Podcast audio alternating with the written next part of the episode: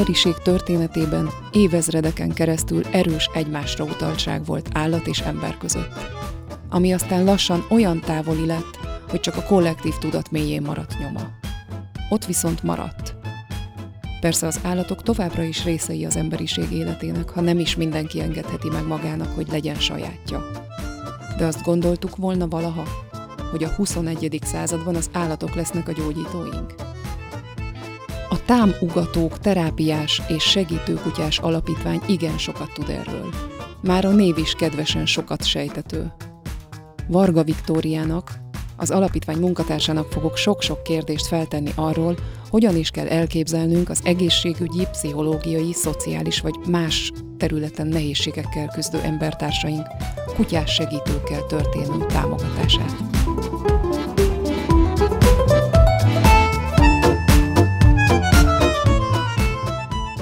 Viki, honnan ered az ötlet, hogy az állatokat bevonjuk a gyógyításba?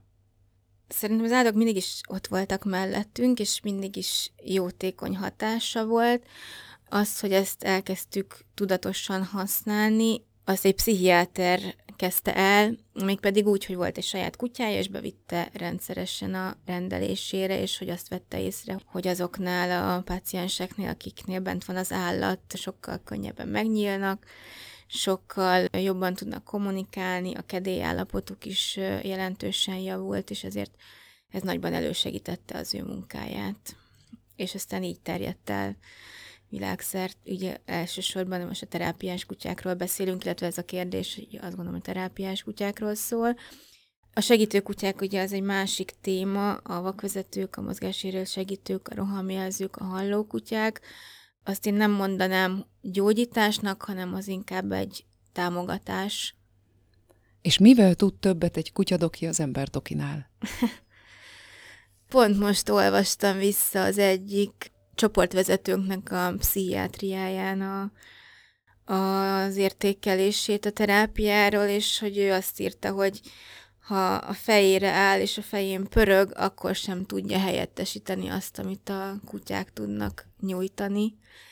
Többféle intézményben dolgozunk, az lehet akár egy halmozottan sérültekkel foglalkozó fejlesztőház, vagy egy pszichiátria, vagy akár egy idősek otthona, és amikor ebbe a közegbe bekerül a kutya, akkor hirtelen az az addigi rutin, az megszűnik, és a gyerekeknek, vagy akár az időseknek is egy olyan élmény nyújt, ami kirántja őket az addigi közegből, és élményi varázsolja azt, ami esetleg előtte nekik munka volt, vagy megoldandó feladat.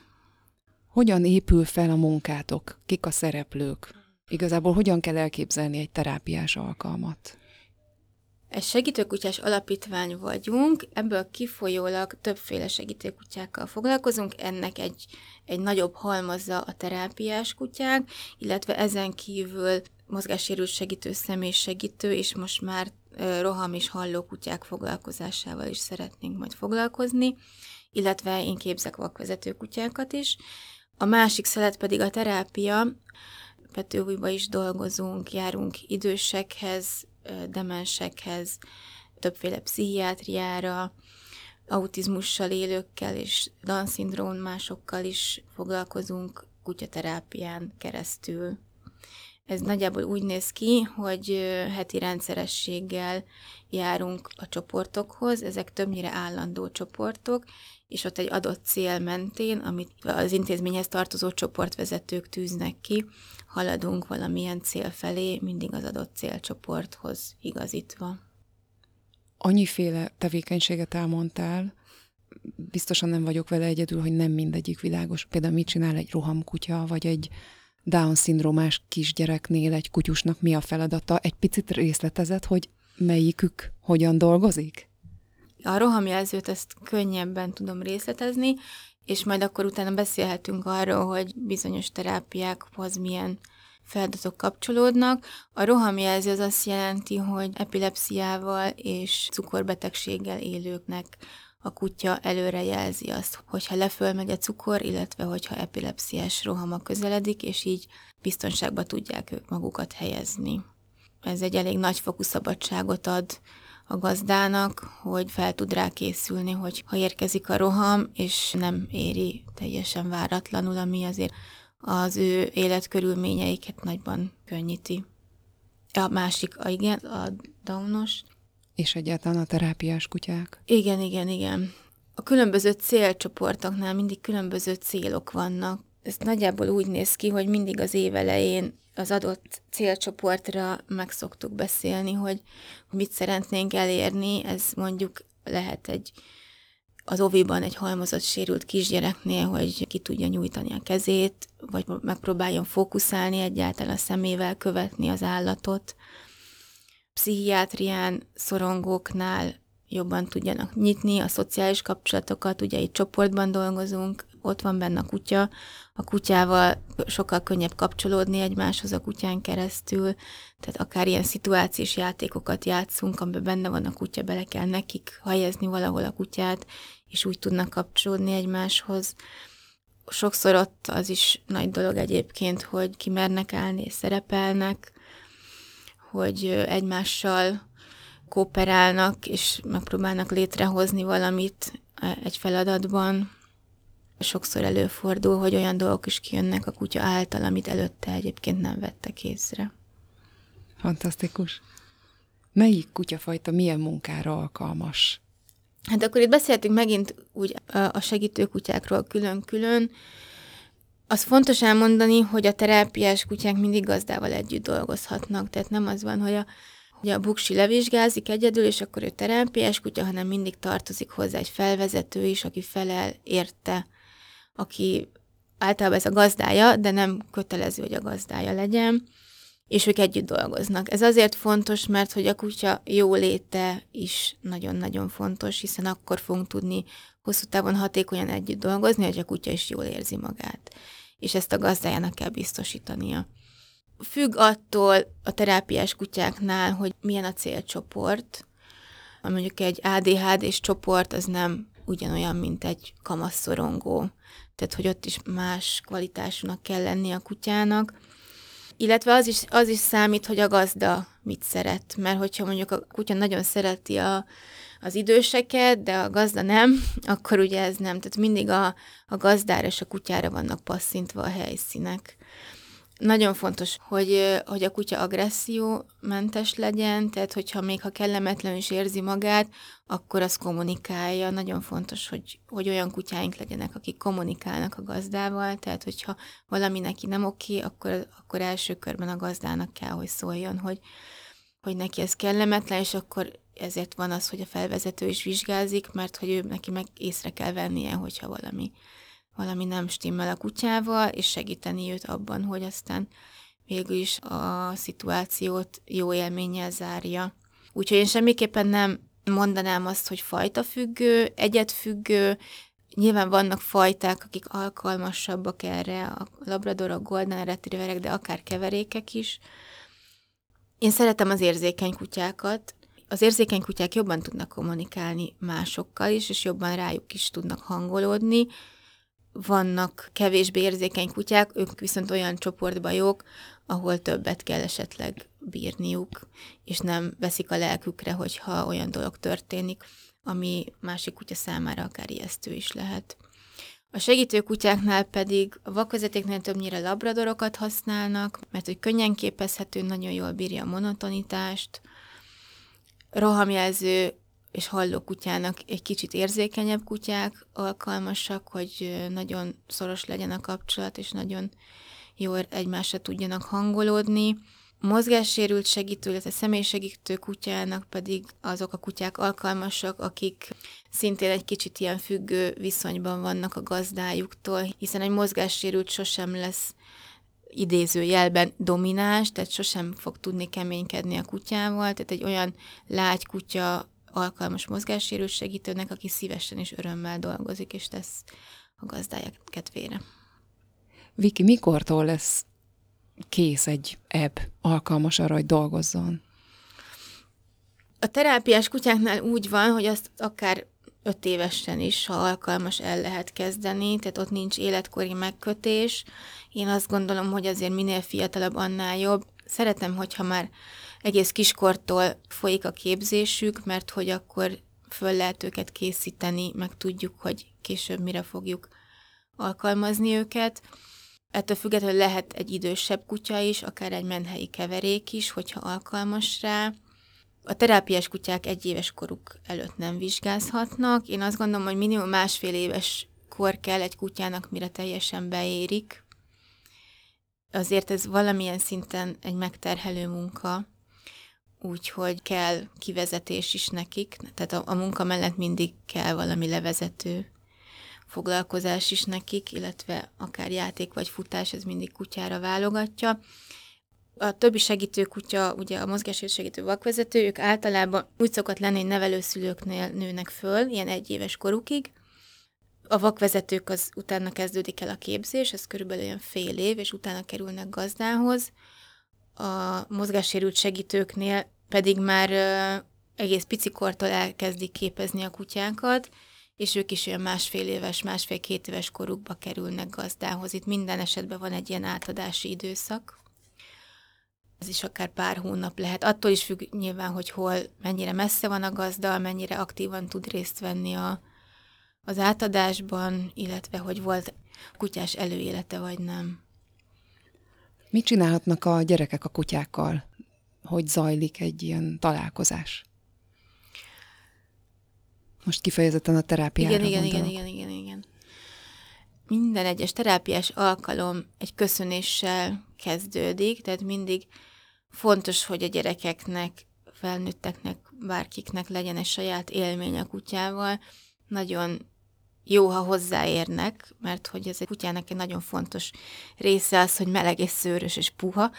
Úgyhogy mindig ezzel, ezzel szoktunk kezdeni, és utána a célcsoporttól függően van egy óraterv, általában ilyen 4-5-6 játék szokott beleférni, ilyen feladat. Piciknél könnyebbek, egyszerűbbek, nagyoknál pedig egészen bonyolult feladatok, akár drámapedagógiai és elemek is vannak egy ilyen csoportfoglalkozáson. A kutyát a nagyoknál kevésbé kell segíteni, ott szinte teljesen önállóan dolgoznak, a piciknél meg mindig ott van a felvezető valahol a háttérben, és segíti a kutyát, mert ott ugye a kicsik még nem kommunikálnak annyira jól és tisztán a kutyával, úgyhogy ott kell a kutya számára egy támogatás, hogy, hogy ott van a gazda is valahol, és segít a háttérből, hogy, hogy mit csináljon pontosan. És egyébként a gyerekek hogy kommunikálnak vele? Mondta, hogy megérintik, miből áll a kapcsolat, mi zajlik, mit látunk kívülről? úgy szokott kinézni a, főleg a pszichiátrián a csoportfoglalkozás, hogy sokszor nagyon nehéz gyerekek vannak, és akkor bemegyünk, és akkor mondják, hogy hát igen, velük nem lehet, meg izé. Nehéz hozzájuk bejutni, meg akár mondjuk a hiperaktív gyerekek az egy ilyen tipikus, hogy bemegyünk, és a, mindenki a fején pörög, és valahogy a kutyás alkalmakon mindig egészen más mutatnak, mint egyébként. Tehát, hogy aki nagyon aktív, az, az le tud ülni, ki tudja várni, még a társait is, pedig nehéz neki, de hogyha a végén ott van a, a kutyával a jutalom, akkor, akkor megéri neki. A szorongók pedig, pedig még ha azt mondják az elején, hogy nem is vesznek részt, meg ők nem akarnak, meg ők nem csinálják, meg általában a második, harmadik feladatnál már ők maguktól jelentkeznek, hogy szeretnék ők is kipróbálni. Akkor látványosan működik. Nagyon látványosan, igen. Igen, ezt el lehet mondani. Mi a felső életkori határ? Mondtad az idős otthont is. A célcsoportnál? Igen. Bármi. Van hospice kutyánk, az sem egy könnyű műfaj. Ők inkább lelki segélyszolgálat, és hogyha valakinek szüksége van rá, akkor ott van, és meg lehet simogatni, és hozzá lehet bújni. Ott vannak egész nap az osztályon elérhetőek, és nem csak a betegeknek, hanem a hozzátartozóknak is nagyon fontos, hogy ott van ez a kutya, és, és hogyha gond van, akkor a kutyába is tudnak kapaszkodni, és ha ott van a kutya, akkor nem feltétlenül kell arról beszélgetni, hogy hogy hogy van és mi történik, hanem akkor lehet a kutyával egy kicsit játszani, nem tudom, simogatni, hozzábújni, tehát hogy az is egy figyelemelvonó és pozitív jelenség egy ilyen osztályon, hogy ott, ott van folyamatosan két kutya. Vagy akár egyébként, amikor a, az orvos a hozzátartozóval beszélget, akkor is nagyon fontos, hogy, hogy a kutya bent van.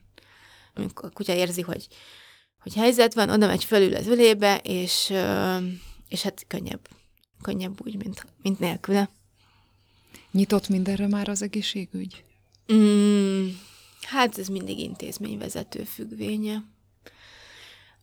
Az van szerintem, hogy sokan nem tudják elképzelni, hogy, hogy mit jelent a kutyaterápia, tehát sokan azt gondolják, hogy ha ott van ez a szörös kutya, bejön, megsimogatjuk, de hogy a kutyaterápia nem ez. Kőkeményen dolgoznak a kutyák is, a felvezetők is, és a csoportvezetők is. Hogy a kutya ott van, akkor, akkor minden sokkal könnyebb, Szóval, hogy nincsenek tisztában azzal, hogy mit is lehet elérni egy kutya segítségével. Nem mondom azt, hogy ez egy csodaszer, és mindenkinek jó, mert van, vannak gyerekek, meg felnőttek, akiknek nem, de nagy általánosokban azt tudom mondani, hogy nagyon sokat ad hozzá a bármilyen célcsoporthoz és problémához. Hogyan változott? Meddig jutott el az állatasszisztált terápia az elmúlt 5-10 évben? Szerintem nagyon sokat, egyre több és több szervezet van, akik ezzel foglalkoznak, és gyakorlatilag mindenféle területen dolgoznak, legyen az drogrehabilitáció is, például ott is most elkezdték alkalmazni, de kórházi rehabilitációs osztályon, tehát én azt gondolom, hogy, hogy gyakorlatilag végtelen számú helyre bevonható, hogyha, hogyha tudják jól használni. Tehát nekünk van kutyánk, aki egyéni pszichoterápiás rendeléssel is ott van, és ott ül, és ami előtte tíz évig nem ment át, az bent van a kutya, és, és akkor most kinyílt, és elmondta, és sikerült. És a kutyának mondta el, és ott van előtte a, a pszichiáter, a pszichológus, de ott van a kutya, és a kutyának el tudja mondani. Szóval, hogy nagyon sok, sok helyre bevonható a kutya. Csak elég kreatívnak kell lenni hozzá. Meg, meg szerintem egyébként ismerni kell a kutyát ahhoz, hogy az intézmények is általában úgy kezdtünk, hogy oda megyünk, és akkor azt mondják, hogy jaj, de cuki, jaj, akkor majd ad pacsit, és aztán fél év múlva mindenki így rájön, hogy ennek mennyire hatalmas haszna van. Például a rehabilitációs osztályon, ahol uh, mozgássérült gyerekek vannak, ott derül ki egy gyereknek, hogy igazából ki tudja nyújtani a kezét, csak hogy eddig nem volt rá motivációja. Igen, nagyon sok, nagyon sok szervezet van, egyre több, és egyre több helyre vonják be a kutyát. Ha megismerik a kutyát, akkor látni fogják a, a benne rejövő lehetőségeket. Ezekről mérések is készülnek? Igen, készülnek, nem sok, de készülnek. Nehéz mérni, mert ugye kell minden esetben kontrollcsoport, nagyon hasonló. Az egyik kutyás, az másik kutya nélküli, és azért egy intézmény nagyon nehéz megcsinálni azt, hogy az egy gyerekcsoport az jár a kutya, a másikhoz meg nem. Hogy kerültetek a MOL alapítványhoz? Honnan jött az ötlet, hogy támogatást kérjetek? Akinek sérült gyereke van, ők azért nem dúskálnak általában a, a javakban, sem a velük foglalkozó intézmények, úgyhogy szerettük volna mind az intézményekről, mind a szülőkről levenni ezt a terhet, és nagyon jó, hogy a MOL alapítvány lehetőséget biztosít erre, hogy, hogy ez létrejöhessen, és már négy intézményünk is volt, amit eddig támogatott, és úgy néz ki, hogy, hogy most már három intézményet stabilan tud ez finanszírozni, és hogy szám, számítanak is az intézmények erre a lehetőségre. Konkrétan miben segíti a munkátokat? Milyen lehetőségeket nyit meg ez a segítség? Ennél a segítség nélkül gyakorlatilag nem jöhetne létre, vagy legalábbis nagyon nehezen, hogy egy egész tanévnyi terápiás alkalmat, a kutyát tudjuk finanszírozni, tehát gyakorlatilag az intézményeknek, vagy a szülőknek kéne összedobniuk rá a, a keretet, hogy ez létrejöhessen, úgyhogy óriási segítség, hogy a MOL alapítványon keresztül a mi alapítványunk ezt meg tudja adni az intézmények számára, és leginkább vagy ugye a gyerekek számára, hogy, hogy elérhetővé válik egy kórházban egy kutyás terápia, ami gyakorlatilag azt jelenti nekik, hogy hogy kiszakadnak abból a nehéz kórházi környezetből, és egy kis időre el tudják azt felejteni, hogy, hogy nekik ki kell nyújtaniuk a kezüket, mert anélkül is kinyújtják, hogy ezt mondani kéne nekik, hiszen ott van a kutya előttük. Ti, akik az alapítvány dolgozói vagytok, munkatársai, hogy kerültetek erre a területre? Te például, Viki, milyen utat jártál be? Én, én amiatt az eszemet tudom, kutyákkal akartam, még kiskoromban David Attenborough szerettem volna lenni. Aztán, ahogy jöttek a kutyák a közelembe, úgy egyértelmű volt, hogy kutyákkal szeretnék foglalkozni. Volt egy kis kitérésem a budapesti éjszakai életbe, de aztán, aztán visszatértem az állatokhoz. Nincs nagy különbség egyébként. És azt gondolom, hogy a többieknek is a kutya nagyon fontos része az életüknek, és ezen belül pedig a kollégáim között több szakember is van a másik oldalról, pszichológus, gyógypedagógus, gyógytornász, logopédus, tehát így össze tudjuk dobni azt, hogy, hogy a másik oldalról is támogatott, illetve a kutya oldalra is. Én elsősorban kutya kiképző vagyok, és most már jó pár éve szakosodtam, főleg a segítőkutyás területre. Milyen szakmai céljaid vannak? Hol látod magad néhány év múlva? Hát remélem ugyanitt, mármint hogy ugyanenni az alapítványnál, aki fejlődik és tanul és halad előre. Én szeretném, hogy maga a kutya az egy elismert, elismertebb segítőtárs legyen. Én azt gondolom, hogy a kutyák azért vannak mellettünk, hogy támogassanak minket, most ez legyen az házőrzés, vagy akár egy lelki támogatás, de hogy nem azért szerződtek mellénk, hogy otthon a kanapét őrizzék, és a kutyák alapvetően szeretnek dolgozni, és hogy ezt mi kihasználjuk és használjuk, attól a kutya lelke is egészségesebbé válik, hiszen ők munkára lettek szelektálva, most legyen ez vadászkutya, vagy terelőkutya, vagy a lábmelegítő kutya, de hogy a kutyáknak jó, ha van funkciójuk és dolguk. És szeretném, hogyha, hogyha majd az emberek ezt látnák, hogy, hogy mennyi lehetőség rejlik a kutyákban, és hogy ezt érdemes kihasználni. Köszönöm szépen. Szívesen.